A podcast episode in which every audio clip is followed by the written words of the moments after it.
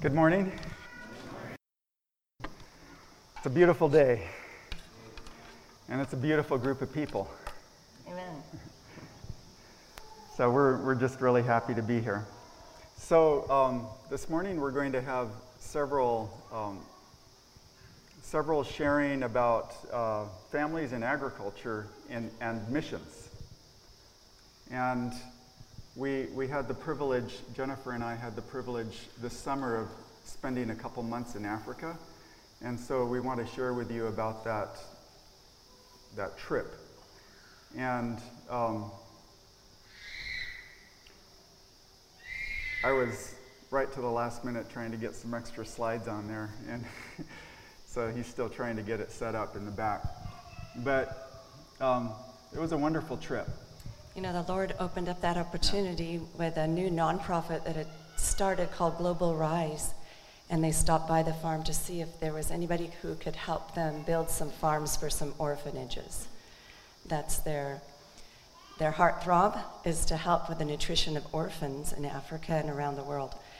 So the exciting part was, extra exciting part for us, was that Uganda and Tanzania were the countries chosen, and that's where we have some African girls. We didn't adopt them officially, but they became part of our lives when we lived in Sudan. They're both Sudanese, one living in Uganda now and one in Tanzania.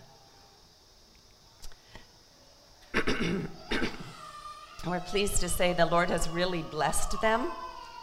One of them um, came to help me when I was pregnant with Paul. And I mean, I think it was actually the year before, and we were giving her a year of schooling in exchange. So Doreen became a part of our lives forever. Uh, she came to Tanzania, followed us there, and um, she's married to the president of the South Sudanese field. And he is in the middle of the war zone. She finally left to keep her children in Uganda where they're finishing their schooling. So uh, Samuel is holding the fort in South Sudan. Clement. I mean, Clement is. Samuel is the husband of Awadia, who's the girl that's now in Tanzania. Yeah. Are you ready to start? Or we, can we? Anyway, the amazing thing is we got to see both of them.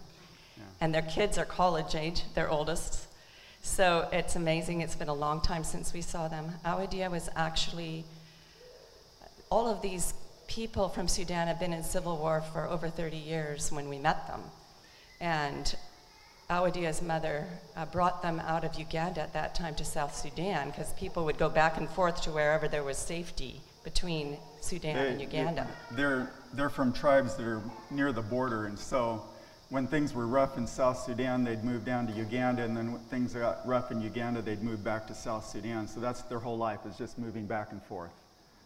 And I love the way they care for each other and their families. And we were actually um, interviewing Awadia's cousin in our home in, South, in Sudan for a job with ADRA. She wanted to go with us to the cataracts, around where the cataracts are, where well, the Nile goes east and west. We were moving way up there where there's pyramids, Way north. where the north. Yeah. That's right. Got confused because the Nile River's going up. Yeah. Anyway, so um, when she was at our table, Awadia was in our home, and they recognized they were relatives at our table. And you should have seen the joy, the screaming, the screaming, the joy that happened between Awadia and Regina. And so Regina did become our counterpart up in the north, and then she followed us to Yemen later and helped us there. But these ladies are very sacrificial. Awadia has helped run ADRA South Sudan. She's a remarkably She- bright woman. She worked for ADRA South Sudan for many years. You know, she's a nurse, and, and okay, So when we So- tell you about them, you'll know who they are. yeah. And she was actually orphaned. She lost her daddy when they came across. I want to tell you that story, but she was orphaned by her mother when she was living in our home. So getting to enter into the mourning process of actually her receiving that news from the, she was shot by the SPLA, SPLA, The rebel forces. the rebel forces. So there's a lot of suffering that has happened. So we were we were in U, in Africa from July 16 to September 8, And this picture here is actually uh, a South Sudanese refugee camp in Uganda. And it's, from what it's reportedly the, the largest refugee camp in the world right now. Um, so, just a little bit about our trip. Global Rise is the, the agency that we went under. Their goal is to partner with orphanages in order to improve nutrition. They do this by improving equi- kitchen equipment, services, and menus, and by starting a small farm. And um, we were asked to help with the, the farm establishment part of the project. And they have selected two orphanages in East Africa that they wanted to start working with. Um, so the purpose of our visit was to visit these two orphanages, and um, we added our own personal agenda onto that. We, we were planning and hoping to go back to Sudan, not South Sudan, but to Sudan, where we had originally started our overseas service. And so we, we got bought round trip tickets to Uganda, thinking that we would just go up to Sudan from Uganda and then come back to U- Uganda and then go, go home. But um, three weeks into our first month, we realized that the Sudan trip just wasn't working out. It, it wasn't the right time. Yeah, it wasn't the right timing for it. It's going to be the right time in 2018. Yeah. So, um, but we already had our return tickets home, you know, scheduled, and so we had three extra weeks to, to fill. But um, we, it was fine. Other options opened up, and we were, um, we were able to spend time with, with Doreen and visit South Sudanese refugee camps, and we were able to visit um, well, it was an extremely uh, emotional experience yeah. to see the Southern Sudanese again in that situation. Yeah. So, and we were also able to visit with Farm Stew, a local Ugandan SDA NGO with a U.S. base that we were tremendously impressed with. And, and just briefly, I want to introduce you to ECHO, a Christian non SDA agency headquartered in Fort Myers, Florida, whose aim is to support Christian agricultural missions with information resources regarding crops, growing systems, appropriate technologies, and certain seeds. So we, they have a, an East Africa Impact Center, they call it, in, in Tanzania that we were able to visit. Now, there's a few pictures of that. But um, if, any, if anyone is thinking of going overseas, these people have a website chock full of lots and lots of very helpful information. Um, they're, they're a tremendous resource. They're cutting edge and they really yeah. are there to serve you. So the two orphanages we were going to is the first one was Christalis Orphanage in Kasese, Uganda, and the, the second one was Reach Village of Hope near Bunda, Tanzania. And on the map, um, this is Kampala, Uganda. And this, by the way, is South Sudan here. And this is Christalis Orphanage. It's, it's way over in western Uganda, very close to the, the Congo border. Um, the Reach Orphanage is right here. You can see it's, it's on this little peninsula that sticks out into Lake Victoria, and it is, it is actually on the lake. So um, we started our trip, and this is John Casillas, the, the, the man who started Global Rise. And this is um, the young lady who um, is is the nutritionist for Global Rise. This lady here is um, Shalini. Her, she's the one who started the, the orphanage there. And this is Gus. so, um, this is like a 12 hour drive. Yeah, we had a 12 hour drive from Kampala out to the orphanage. This is. We're really proud of this Indian woman that had a burden for the yeah. Indian orphans in India when she was there and decided that's how she wanted to serve the Lord. Yeah. So, this is the orphanage itself. Um, some of the fields in front here, they, it's, it's on about two and a half acres. So there's, um, we just have a small farm there. But uh, this is on the other side of the orphanage. They have this little courtyard and some of the kids there. Um, this is their garden.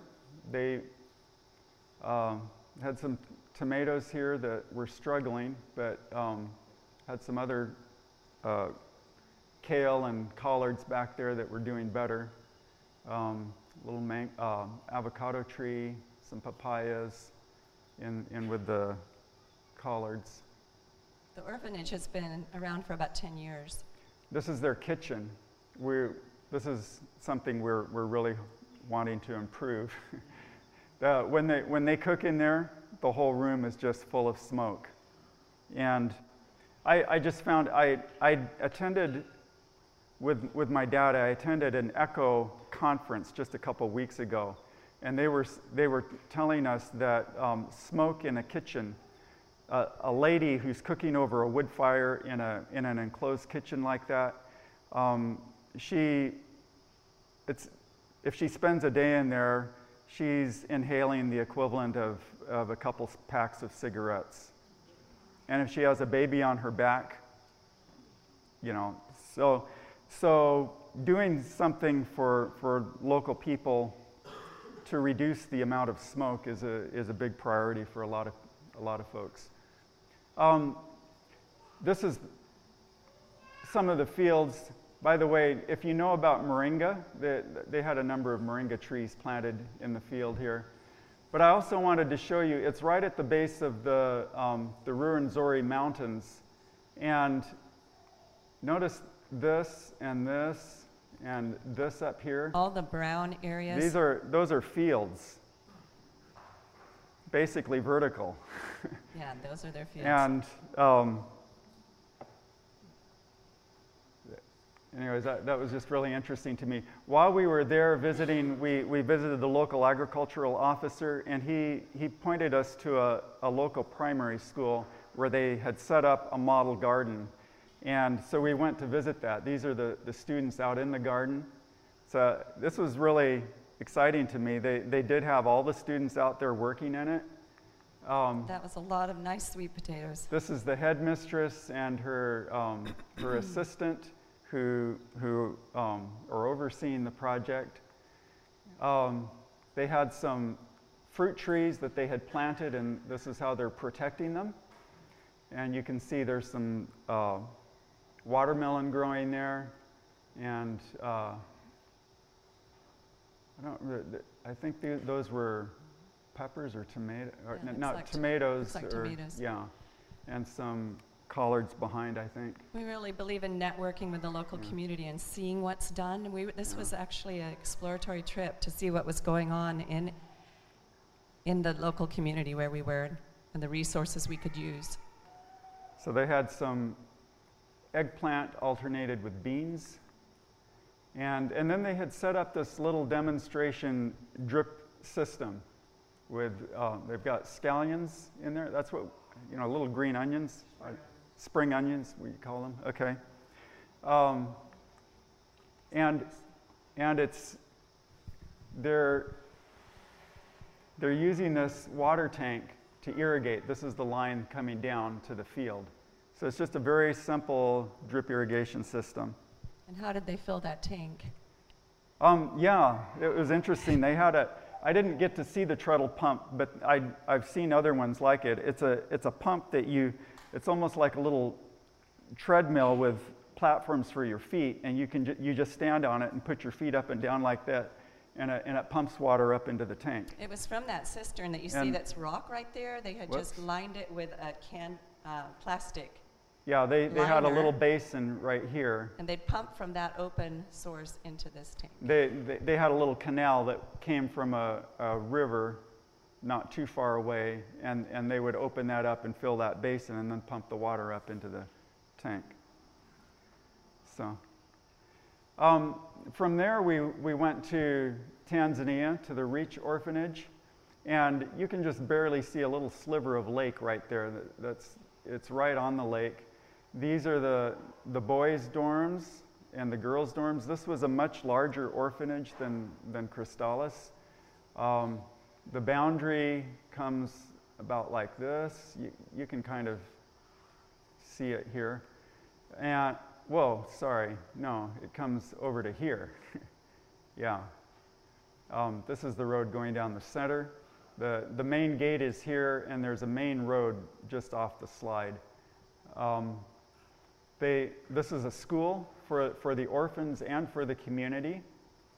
And uh, this is a guest house, that's where we stayed. This is the dining hall here. And it wasn't luxurious. That, that's actually just um, rooms opening out towards the lake, but they had an infestation of bats that was incredible. In the ceiling. so they were dropping everything into the kitchen we were using.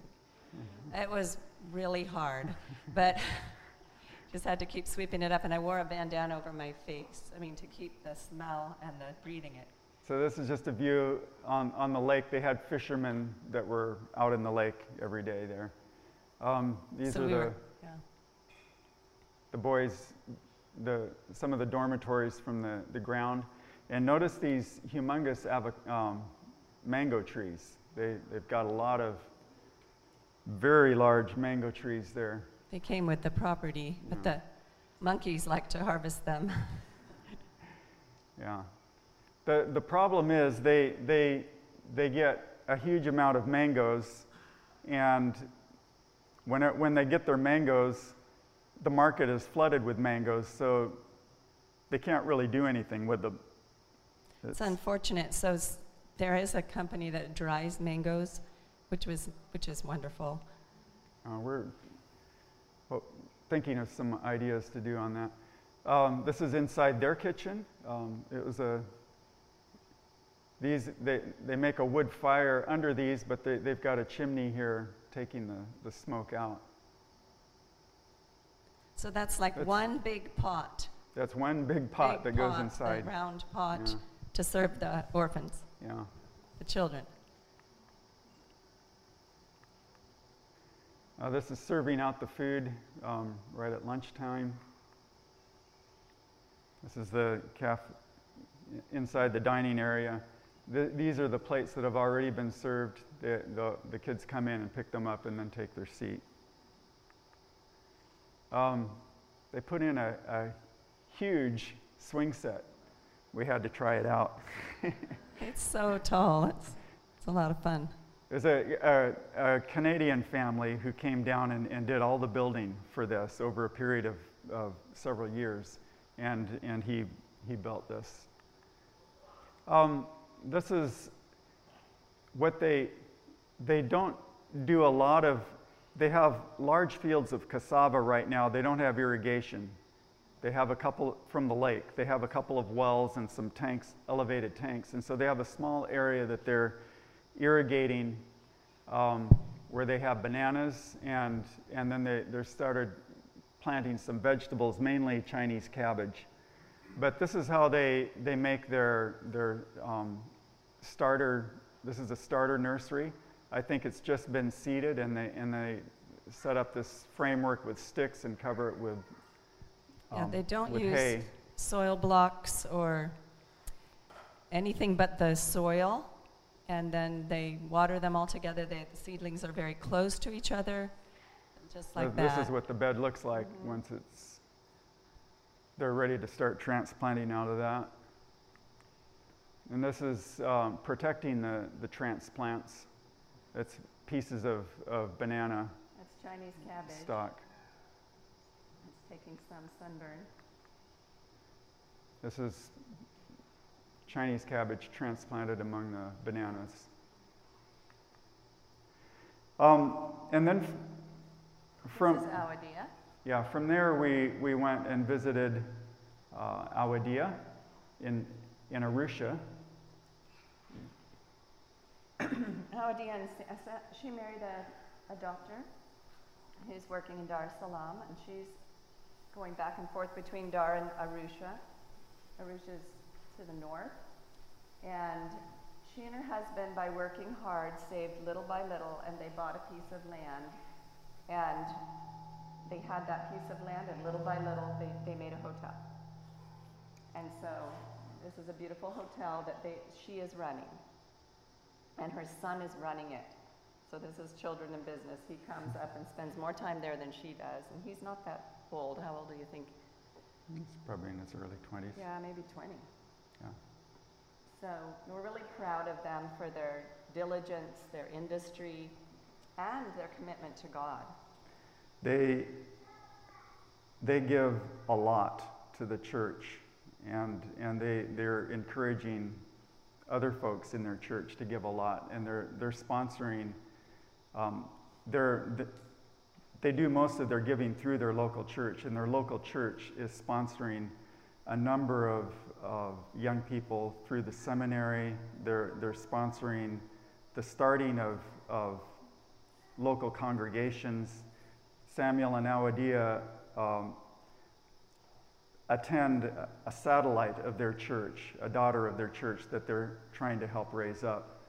And um, they also are, are sponsoring church planting in, in dark areas. You know, they're, this daughter is just outside of Dar es Salaam, but the, the daughter church, but they're going farther afield and in conferences where the conference doesn't have a lot of funding, they're, they're helping to sponsor. Um, they're helping to sponsor church planting. They're also helping um, orphanages. They're local. Yes. They're encouraging their local members that can afford to to share with the orphanages, and so that is so inspiring. And this, this we, as I said, we, we visited this. This is the Echo organization that I was telling you about. We visited their office in in Arusha. Um, they have a seed bank there where they have um, green manure cover crop seeds, and they have tree seedlings, fruit tree, and also um, fast growing trees that, that can be used for um, alley cropping or agroforestry and, and provide fodder for, for these trees can provide fodder for the animals and firewood and um, they're are they giving seeds away honey yeah yeah they let us um, take whatever we wanted. But they, they do a lot of appropriate technology stuff. This is a, a, a solar dehydrator. This is the, the air collector where the air is heated and then it comes in here and rises through the trays. You see, they have screen trays here, and then it exits out the top here. And so we, we immediately thought of all those mangoes back at the orphanage.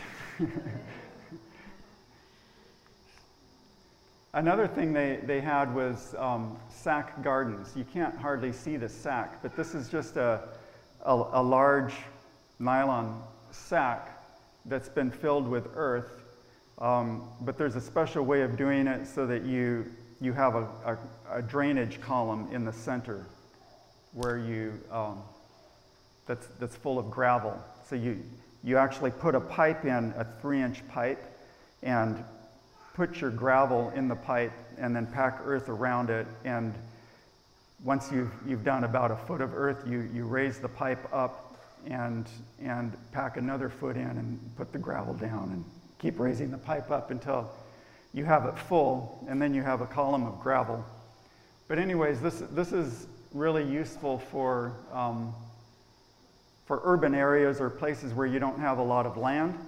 And when we got to the, um, the refugee camp, we immediately thought of this and, and we're. The refugee camp, see, the watering is through the center, through the gravel, yeah. and so you save a lot of loss yeah. of water that way. This is Doreen and her son and daughter. So these are just two of her, her children the little one's Ative Faith. Yeah. So she yeah, has five children. So we, Doreen, as, as we said, her, her husband is the, the president of the, the church in, in South Sudan. And she has come down to Uganda to be with the, the children because it's just insecure in, in Sudan, in South Sudan.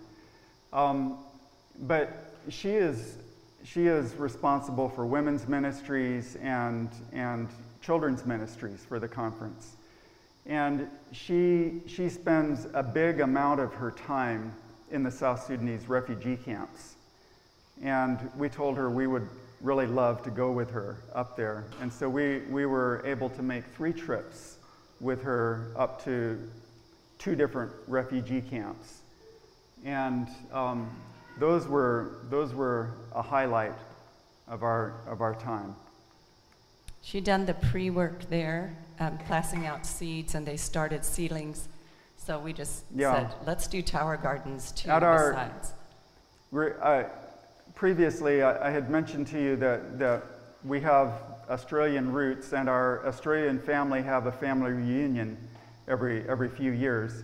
And we had had a, a family reunion just before we left to go on this trip. And so we, we mentioned to everyone about our plans, and, and they gave us just over a $1,000 to, to do something in Africa. And so we gave most of that money to Doreen when we arrived. And she immediately, she, you know, we didn't prompt her. She said, you know, what I really want to do with this money is I want to buy seeds. She said, these, you know, these people in the camps, they were given some basic commodities, some sorghum um, and, and some oil, and not much else. And she said they really need vegetables. And so she said, she, you know, we gave her the money and, and we left. We went to the orphanages. And when we, after our, our tour of the orphanages, we came back to, to her and um, she said, let's, let's go up and visit the, the camps where I, where I took the, the, the seeds. And, she started income generation with the women in handiwork. So we went up to this camp that's called Bidi Bidi Camp. And as I said, it's, it's supposed to be the largest refugee camp in the world. Each, um, each refugee gets a, it's a 30 by 30 meter plot of land.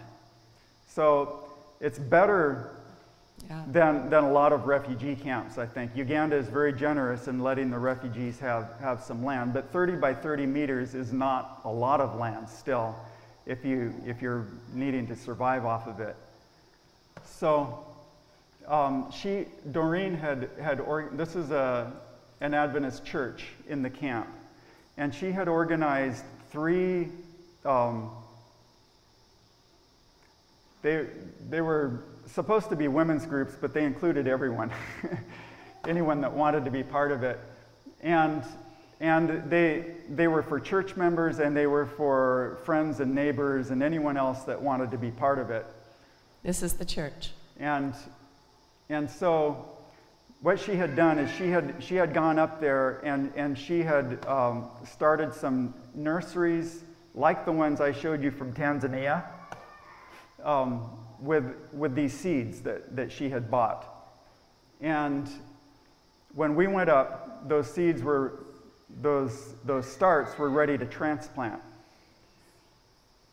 Couldn't have been better timing. Yeah, it was perfect. You know, and this wasn't planned. It was Yeah, just, she didn't know we were going to come the Lord worked this. it out so that, that We'd the been to- timing was yeah. perfect. Yeah. We'd been to one camp right when we arrived, but that Yeah. was one much closer to Kampala.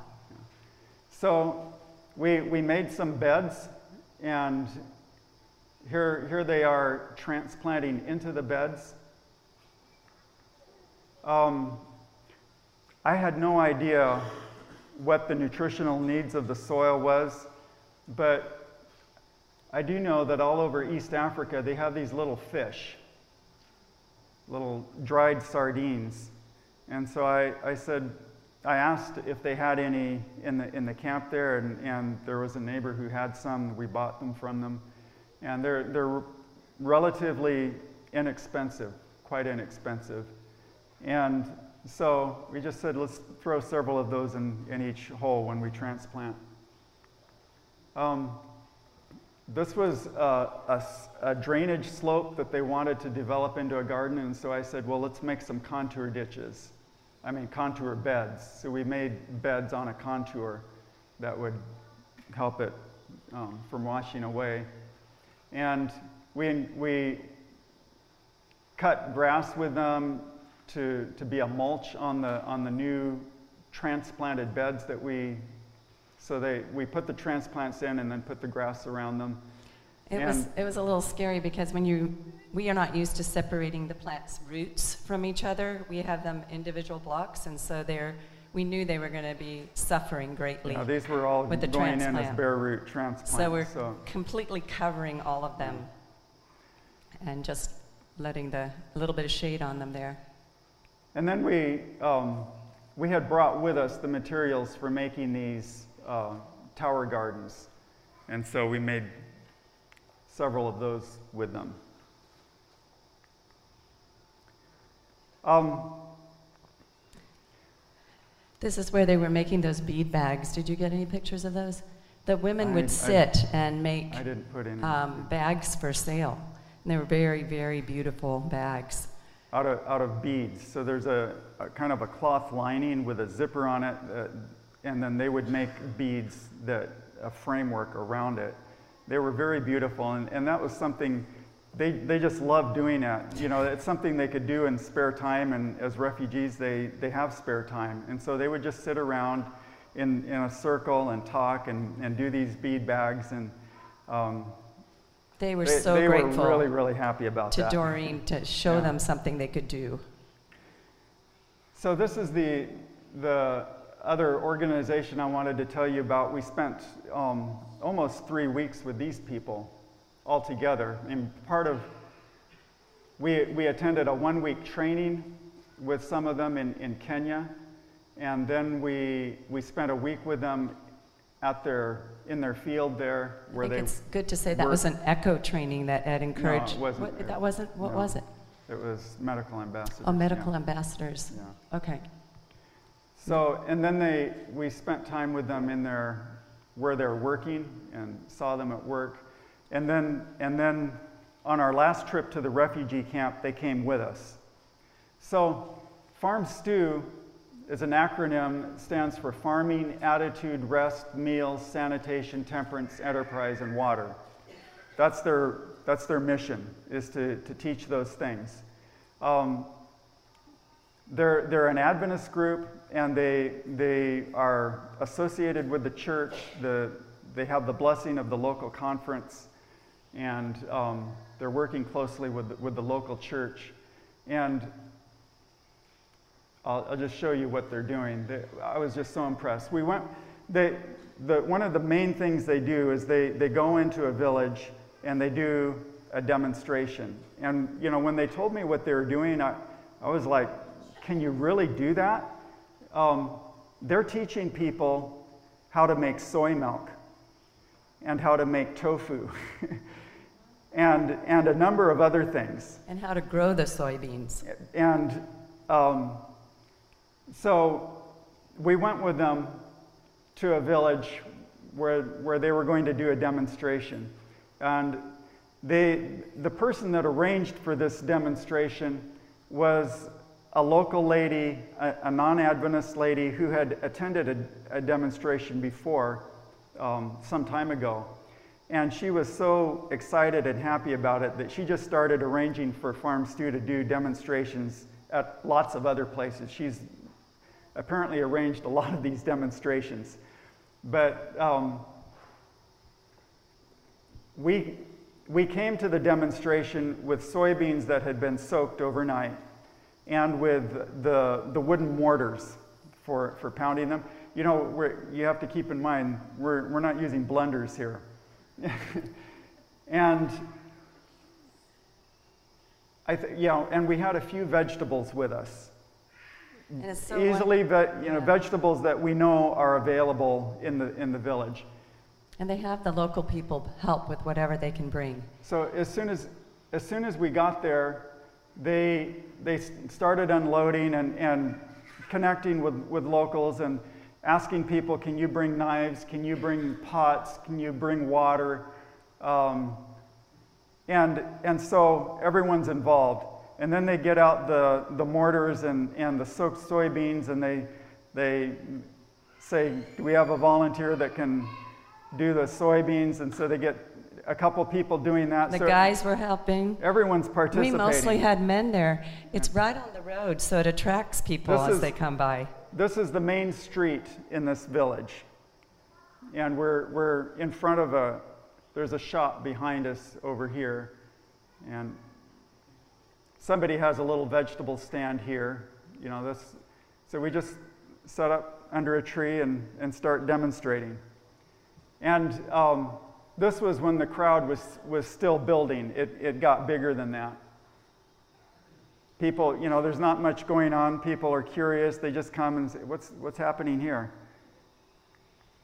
And so here's the, the soaked soybeans. Here they are getting ready to, to cut up the vegetables. The vegetables are cut as. Here's someone pounding the soybeans here. see they make a scrambled tofu and they like to cook the mixed vegetables with it or they will use it as a sauce to eat with a green jackfruit. You have jackfruit here? They actually make something out of green jackfruit because those are readily available. And, it, Um, and, and jackfruit has, has kind of a, if you can imagine, it has kind of a meat like consistency. And so they, they're, they're teaching them how to use the green jackfruit, you know, seasoning it so it's savory, and people love it. They call it the sauce. They eat everything with a sauce, like Yeah. mhm, with rice or with um, what we call grits, but or ugali is an African term for that. And they, they have a, you know, a, lengthy spiel, you know, talking about the value of soybeans, how to grow soybeans, encouraging people to grow them. That one of the things they do is they, they were distributing soybean seeds and, and getting people to grow it. We visited a, a, a farmer who was growing soybeans. They're also distributing vegetable seedlings and getting people to grow those. Um, they, and, and then they explained and, and actually demonstrated how to do the soy milk. Um, they, with the vegetables, they, they encourage people to eat a rainbow. They, they're encouraging a rainbow, and so then they, make, they actually make a rainbow. So when the people are chopping up vegetables, this is what they're producing You have at the- peppers, at the demonstration. tomatoes, cabbage, carrots, onions, and garlic. And um, And it goes far when you cut it small. All the ladies are cutting while we're talking, and everybody gets some in it that, that way. I was wondering why they're making it so small. I, I, I thought this is a lot of work, but uh, you know, as they, as they did the demonstrations, I understood when I heard their explanation. That's so, you know, if you cut it in large pieces, that means that the, the, the vegetable isn't going to be distributed evenly among the family when they're eating. You know, the, some, some people are going to get more big pieces, and, you know, probably the little kids are going to be left out. But this way, the vegetables get to be distributed evenly for the whole, the whole family. Do they do savings groups? When we wa- Yeah. went to Stephen, I thought that was really significant. Yeah, they, they're encouraging savings groups um, where people save money and then they can take loans from the group. And They really help each other out. yeah, It's really sweet. so I, this, this group is a group to keep your eyes and ears open for. They, they really deserve help. They, they, they're just start, they've only been going for a few years and I think they have huge potential. Their goal is to So spread throughout East Africa first. Yeah, Yeah. so that's, that's what we wanted to share. We're going to have some others share what they're doing here um, as a missionary work.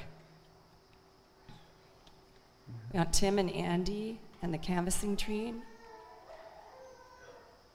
to come forward.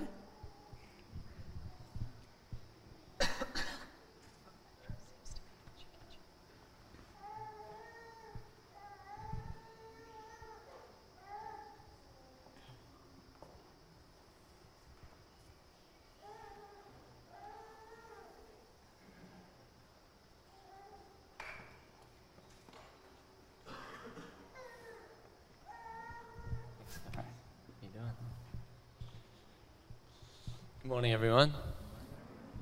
Yeah, well, I just have a short story, testimony to share of um, yeah some missionary work we do as we um, canvas around different places, and uh, try to just add in a little bit more than um, yeah just the selling of books. I wish we could try and um, encourage more of the agricultural side of things into our work a bit more than what we do. It's a little bit hard when we're traveling around so much, but um, just some things that we do is the help work um, that I'm sure a lot of us are familiar with with the camps we run. And we try and um, bring that in, um, well, offer that to people that we meet on the doors that are really in need. Um, so, any um, type of work that they n- might need doing. Um, so, it was at the start of the year, uh, actually down near my, my place, just 10 minutes from home. We had a team of us down there uh, for a few weeks. And um, this, knocked on this lady's door, and uh, she came to the door, showed her the books, and she was interested um, in a few of them. She had a an accent. I can't remember where. She, uh, maybe a. Uh, can't remember where she's from, but uh, she'd just moved down from Sydney to, to the Yarra Valley, and um, just at the start of the year, just a few months before and we're able to. Uh, I was able to talk to her, and, and she said she had no friends around. She was just settling in. She just bought the house, and um, it definitely needed some work. The, the, the grass was long, and um, a few different things. I, so once she bought some books with me, she bought a cookbook, um, Peace Above the Storm, and the Great Controversy. Um, which was a blessing, and then I offered, hey, you know, there's a group of us here. We're here for a few more days. You want us to come back on the weekend and um, maybe we could cut your lawn or something like that. And she was open to that offer. Very, uh, she liked that. So Jylan, Matt, and I went over to her that Sunday, and um, actually worked on the inside of her ceiling, um, sanding down some rafters, which she wanted, and Matt and I were outside mowing the lawns, and anyway, just just something simple, but we're there for a few hours, just helping her out, and she really appreciated that, and um, then we've been away since the, we were away again after that. Um, and then when I came back a few months ago, I thought, oh, I've got to get in contact with Angela again and see how she's going. Um, and I was home for a few weeks, and then oh, I just, just got to do this. So the last week we were there, I finally messaged her and said, um, asked her how she was doing, and uh, she's, um, she, I said, uh, Oh, she said, yeah, she'd love me to come around and, and help her out again. So I went around again by myself and did some more on her ceiling. And then she, um, as, as I said before, she, she really has had no friends around. She had a daughter that lived further in town, which she didn't see too often. But um, yeah, she, she'd just been through a really nasty um, separation with her husband and uh, was in a lot of pain and, and just kept, uh, didn't really have anyone to talk to about it with. And uh, so um, we're just around the fire inside, and she smokes a lot. It wasn't the, you know, working on the ceiling with all the windows closed with her smoking inside wasn't the greatest. But um, God really um, just gave us some time where she just really opened up and was able to share, you know, even to tears, that just what the heartache she's, the experience she's been through. And um, it was, I think it was really good for her, and I was able to pray with her and just encourage her again to read the books that she'd first bought off me because she still hadn't read them yet. And I said, Oh, I'm sure, I'm I told her time and time again, those books are going to be a blessing to you, especially that, that purple one, Peace Above the Storm. Hmm. And um, so then, since then, we've been back again, and um, I thought, Oh, I should invite her to church. And so it was one of our last weeks there again, uh, a few months later, and I messaged her and said, you, you're welcome to come come to church and then come for lunch at our place. And she said that was a great idea. Um, think it would be a great idea, and she ended up coming along to church and just a few months ago now, and then came for lunch in the afternoon. And yeah, really couldn't have gone better. Praise God for that. Um, really good first experience at church, um, and then yeah, getting to know the rest of my family, trying to get in um, friends with my mum, who's obviously at home more in her, her kind of age.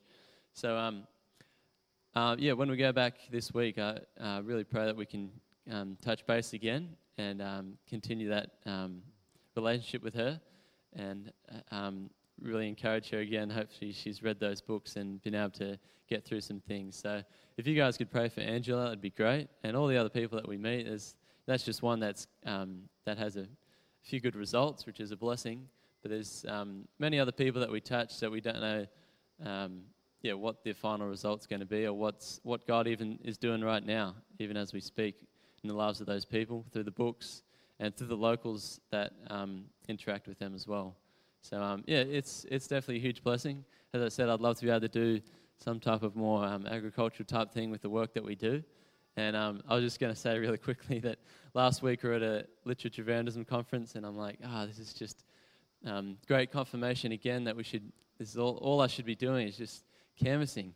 And then I come here to, to cultivate, and um, brother John says Satan's going to do all he can to keep you out of the garden. I'm like, oh, what a struggle there's just this battle going on between so want to get more in the garden and then so I want to keep doing canvassing. So there's a balance somewhere there that God's got to help us find. But um, yeah, but um, I really appreciate it. And um, as I said, God has a place for each one of us, no matter where we are, no matter what we're doing.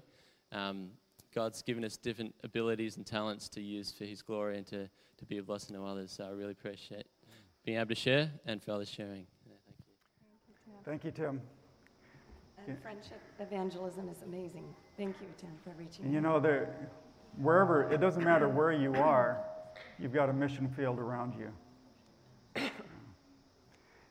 Okay. Um, Alec? DeZoza, uh, sorry, no, it's not West, Alec. It's West Australia? Ben, yeah. Oh, Ben. Ben Meldt. Yeah.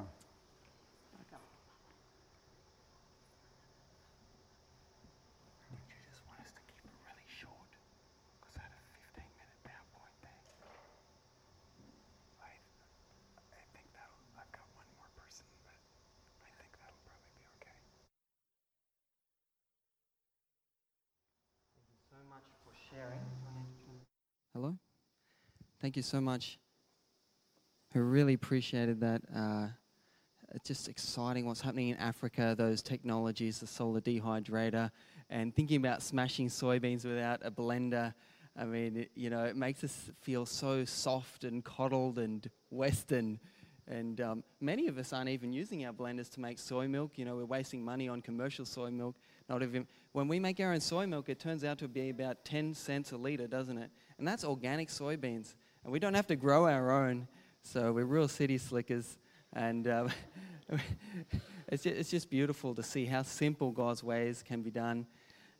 Uh, I wanted to introduce us as a family. Uh, my name's Ben Meldt, M E L D T. That's from my Austrian mother.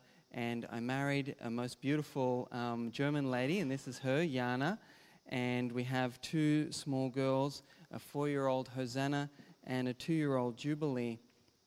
And we really have the privilege of being uh, medical missionaries. We're, we're, sort of suburban missionaries of types. Yana studied in Uchee Pines in America.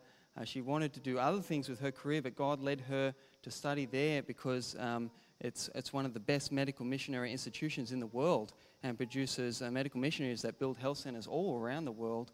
And uh, we're, we're really striving towards that. And we've been talking about this this week with people. We, we need that in Australia, these mission colleges that produce competent and confident medical missionaries that can go anywhere and serve God in, in any capacity. But this morning, uh, we wanted to share really shortly, thank you, sweetheart, about a, a project in our church. Uh, as, as a married couple and as medical missionaries, we've been uh, basically pushing back on the silent and hidden Holocaust which is happening in Western society. And as I said, we're suburban missionaries to Western folk, and we're really dealing with those Western lifestyle diseases like diabetes and cancer and heart disease that are rampant. And it may not be so apparent, but if you're in the hospital system, you can see that really we're dropping like flies almost as badly as these poor people in Africa in, in the, the refugee camps. And it's sort of a silent holocaust happening there, which, which we also need medical missionaries to address. And we, we train medical missionaries in that capacity as well. And a part of um, the seven years of health ministry that we've been engaging in from our local church, and it's so um, empowering to be a part of a local church uh, family who support and want to engage with the community on a personal ministries level and really draw them in and show them God's healing power. And as a health team, we've really had that support. And I hope you can find a church that is also that supportive. Uh, but it, during uh, the seven years of ministry, after about four years, we, we were teaching a lot on what Yana spoke about earlier in her workshop um, called God's Green Pharmacy or Nature's Green Pharmacy, how to use cultivated and wild herbs as medicine and as cuisine. And we, we're doing a lot of gardening ourselves, and we realized the folk in our church um, really didn't have a lot of gardening skills. Um, we were those pampered suburbanites um, who tend to sort of go to the shop and eat a lot, a lot of packaged foods and um, reap the results of that. And even children in the church so disconnected that, you know, we, and, and in society, as you talked um, to the, the community folk out there, that they didn't know where their food comes from. And I know you come across this, and it's a real tragedy of, of sorts. So, uh, being really passionate about organic gardening, what we did is we decided that we'd love to open a community garden in our church as integrative to our health ministry programs. And the opportunity arose uh, when ADRA uh, offered a community um, grant and offered some money uh, for community gardens. So just clicking further there.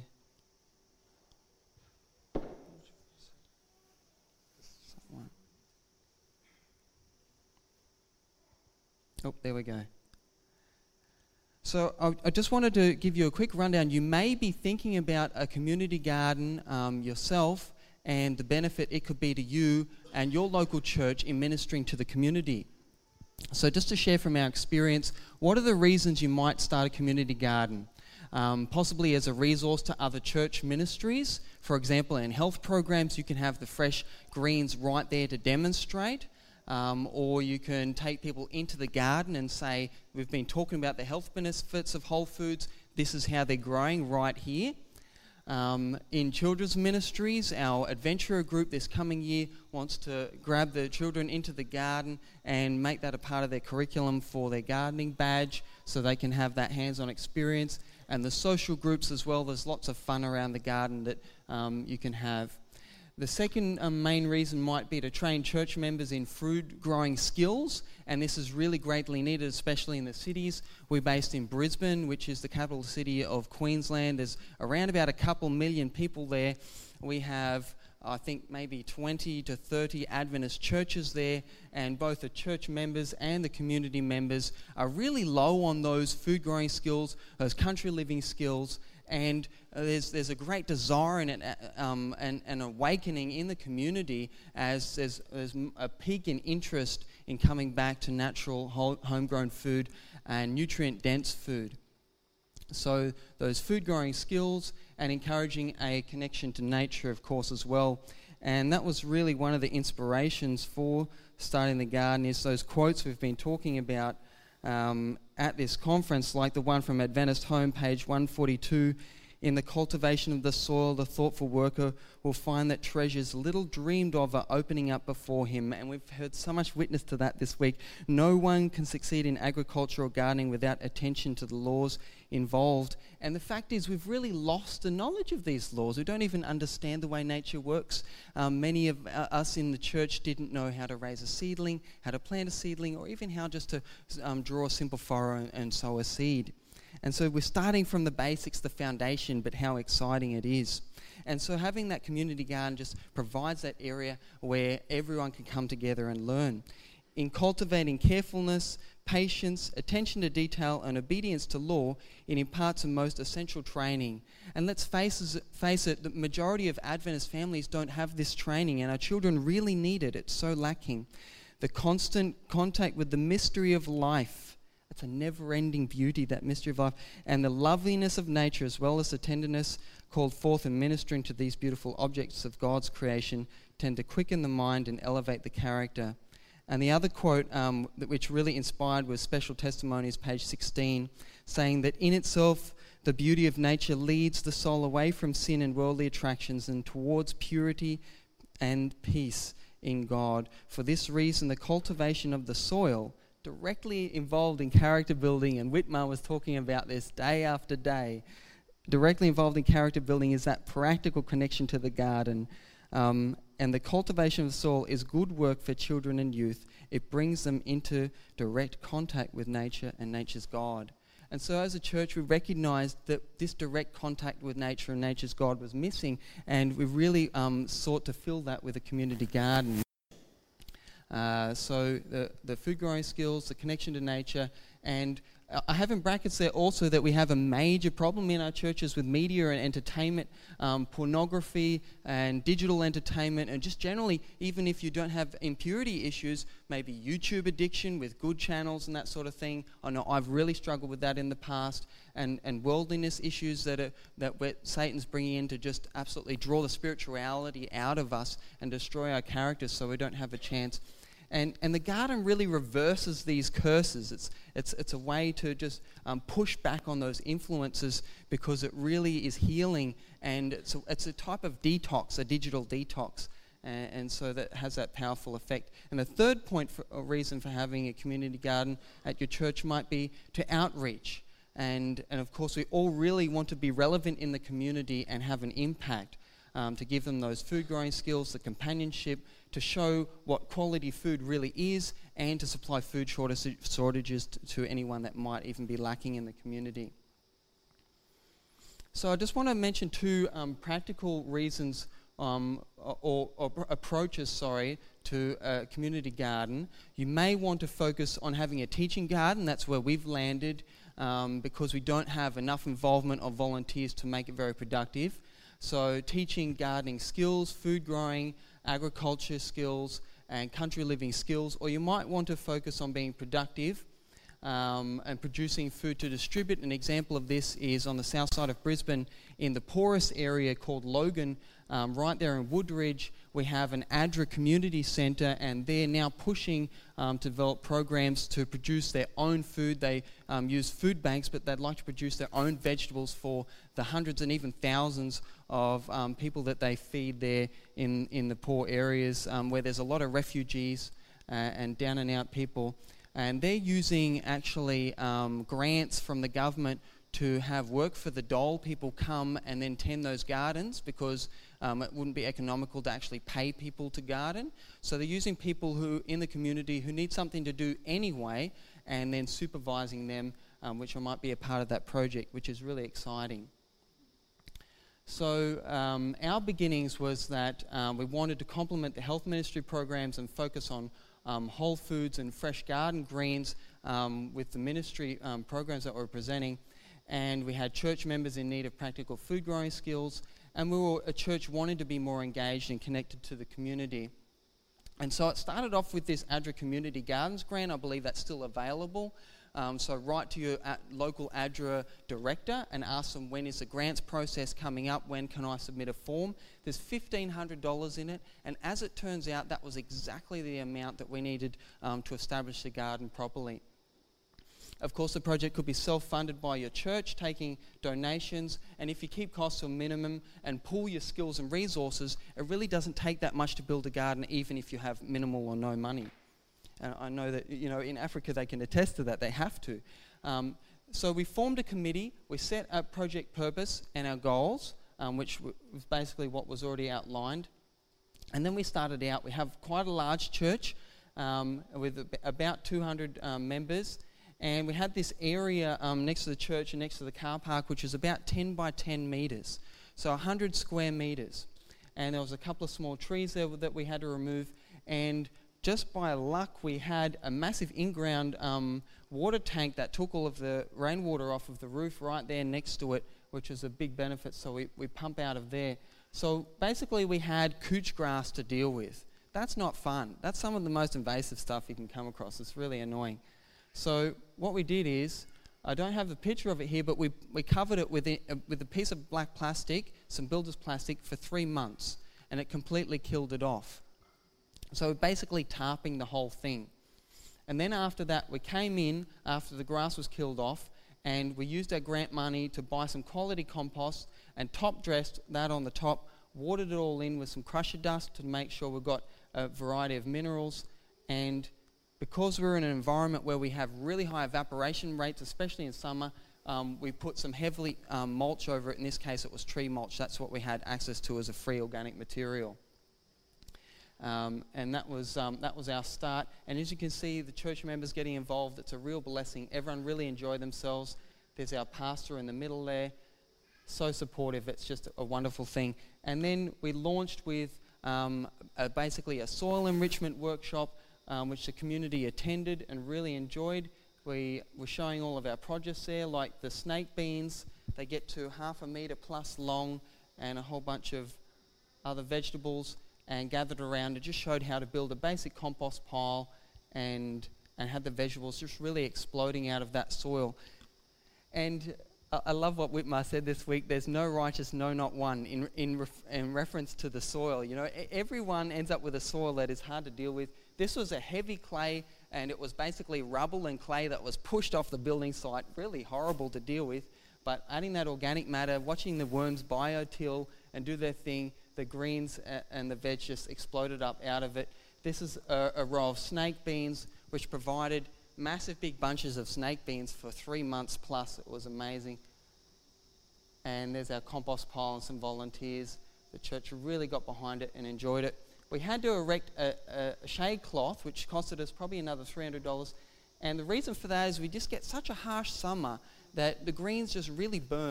They burn to a crisp, um, and in the winter it's fine, but over, uh, you know, the, the basically four to six months of summer, you almost can't grow a thing without a shade cloth. So we, we needed a 50% shade cloth there. And a church member had a whole bunch of bamboo canes, so we just put them up as arches to hold everything up and have some sort of trellising.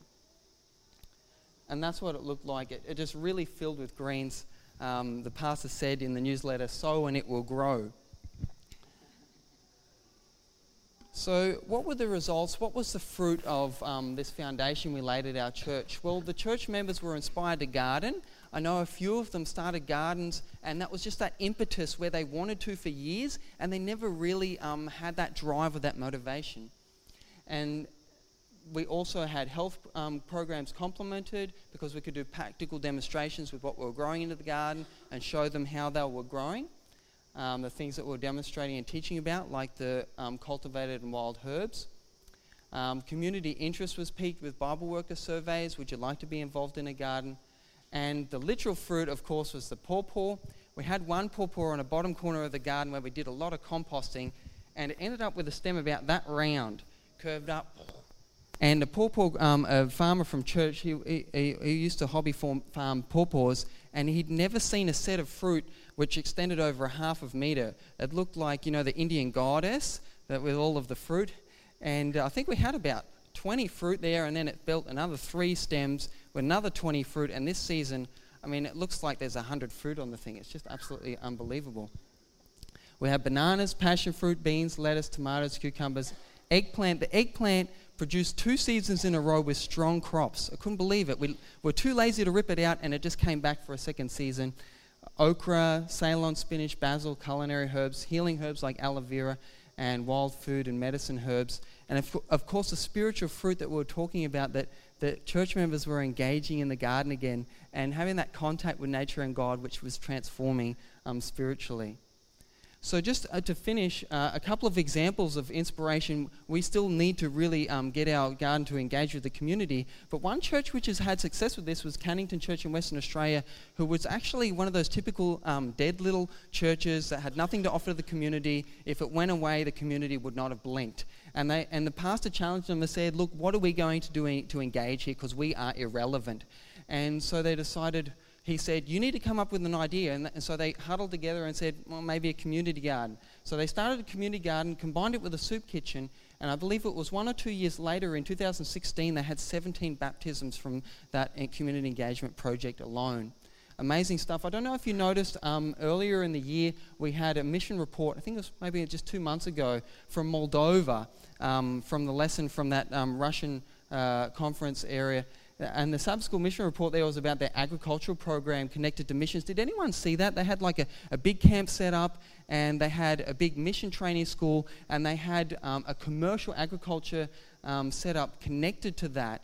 um, which was integrated in everything they were doing as a conference and a church. And it was so inspiring. It's really um, what Whitmar was suggesting that we need to do all around the world. So go and search for that online. Um, if you can't, uh, if, if you can find that, it'll be a real insp- inspiration. So I just want to encourage you, do what you can. And yes, we can involve gardens directly in the ministry we have at local churches. It, it's a massive blessing. Thank you f- for listening. Thanks so much, Ben. That was exciting. Um, I've got one more, and we've got five min- more minutes. Do you think we could j- go over just a little? Can we hear Joe and Chloe? Or what do you think? Okay, good? D- David, can you come and? I was just talking with David yesterday and found out that he is um, he's teaching at a local Adventist school, and they've started a garden. Can you tell us about that, David? I'm sure many of you have been on a similar journey where God places on your heart a call for mission service. And as we've convened here tonight or today, a need to grow healthy food. And in our journey, we searched near and far, looking at far and distant lands and the needs that they had. And we were looking for a place where there was brokenness, there was an appetite that was unfulfilled in a search and a knowledge for God. And as we looked, we considered many options, and for one reason or another, finances and other health challenges limited us from travelling too far abroad. And so we asked the question where do we cultivate?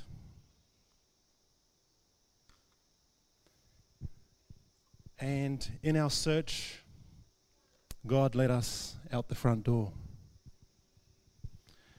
to a place 30 minutes away. It just so happens to be an Adventist school which had a need for a teacher that had left. And so we started with a part time position for three days a week. And over the course of time, that has grown more recently to something that's full time.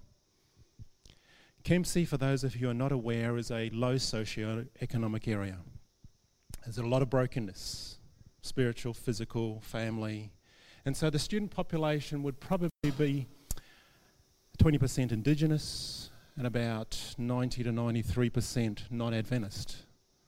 So the school is very clear that it is in a mission focused need community.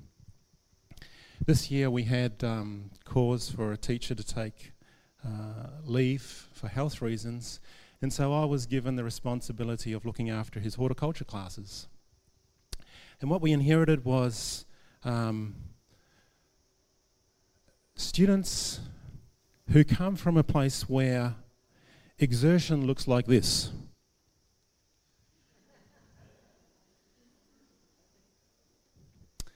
And so, how do you reconnect them with the world? Chickens and the cuteness of their life was a, was a starting point.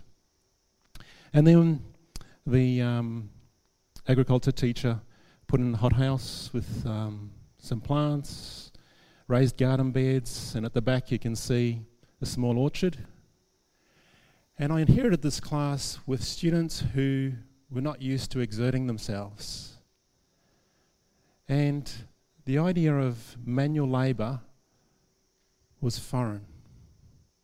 Fast food was from McDonald's. But over the course of time, I came across a challenge. And what do you think the most significant challenge I had with these students? We're talking about 15, 16, 17 year old students, teenagers who come from very broken homes. Blended homes is a blessing. Um, it's not uncommon for you to be living with a second generation, a, a, a relative, or somebody nearby because your family is so broken that one or more parents are unable to exhibit or enjoy the freedom we have. That is a pepper. And the greatest challenge I had with the students was keeping them out of the garden. They would arrive and say, Sarah, we're doing prac today. And I'd say, Why? Oh, we've got to go tend to our garden. If you have a look at the garden, there's no weeds. We've got to go check on the weeds. What they were doing is they went out the back and they were grazing. And it didn't matter if it was peppers or zucchinis, cherry tomatoes, snow peas, cucumbers. They would go, you can't see it too well there. But what the students have done is they've just been away for a week doing some work experience, and so the gardens have been untended. That is actually a zucchini that has celebrity status. And in a space where the normal technology is used for a whole lot of undesirable things, that zucchini was paraded around the school as a trophy. And it provided the impetus for us to go beyond the raised garden beds to explore the soil which many of you are familiar with. And we needed to put some bamboo in. And it's the sort of soil that you go to with a pick to break up. Not a pitchfork, a pick. And um, as, as was said last night, we create moats around it to contain the water, to give the water a chance of penetrating it. And because the students had developed an appreciation for nutritious food, for food that was readily available, they were then able to expend the effort to improve the soil. So the area just behind there is the area that we're working with, and it's it's probably 50 or 60 meters long, and we put in um, probably about 300 meters of garden beds. That's about a thousand um, thousand feet in your. and this is uh, just in the last in the last month we've got to this stage where we're ready to, to plant the, the corn, the watermelon and the pumpkins in the hope and prayer that they'll be harvestable and ready at the end of the summer break. Of course, the Australian education system has not yet aligned itself with the agricultural seasons, but it's obviously a need that we have. Our need and prayer is for like minded Adventists to respond to the calling to reach a community right outside the front door.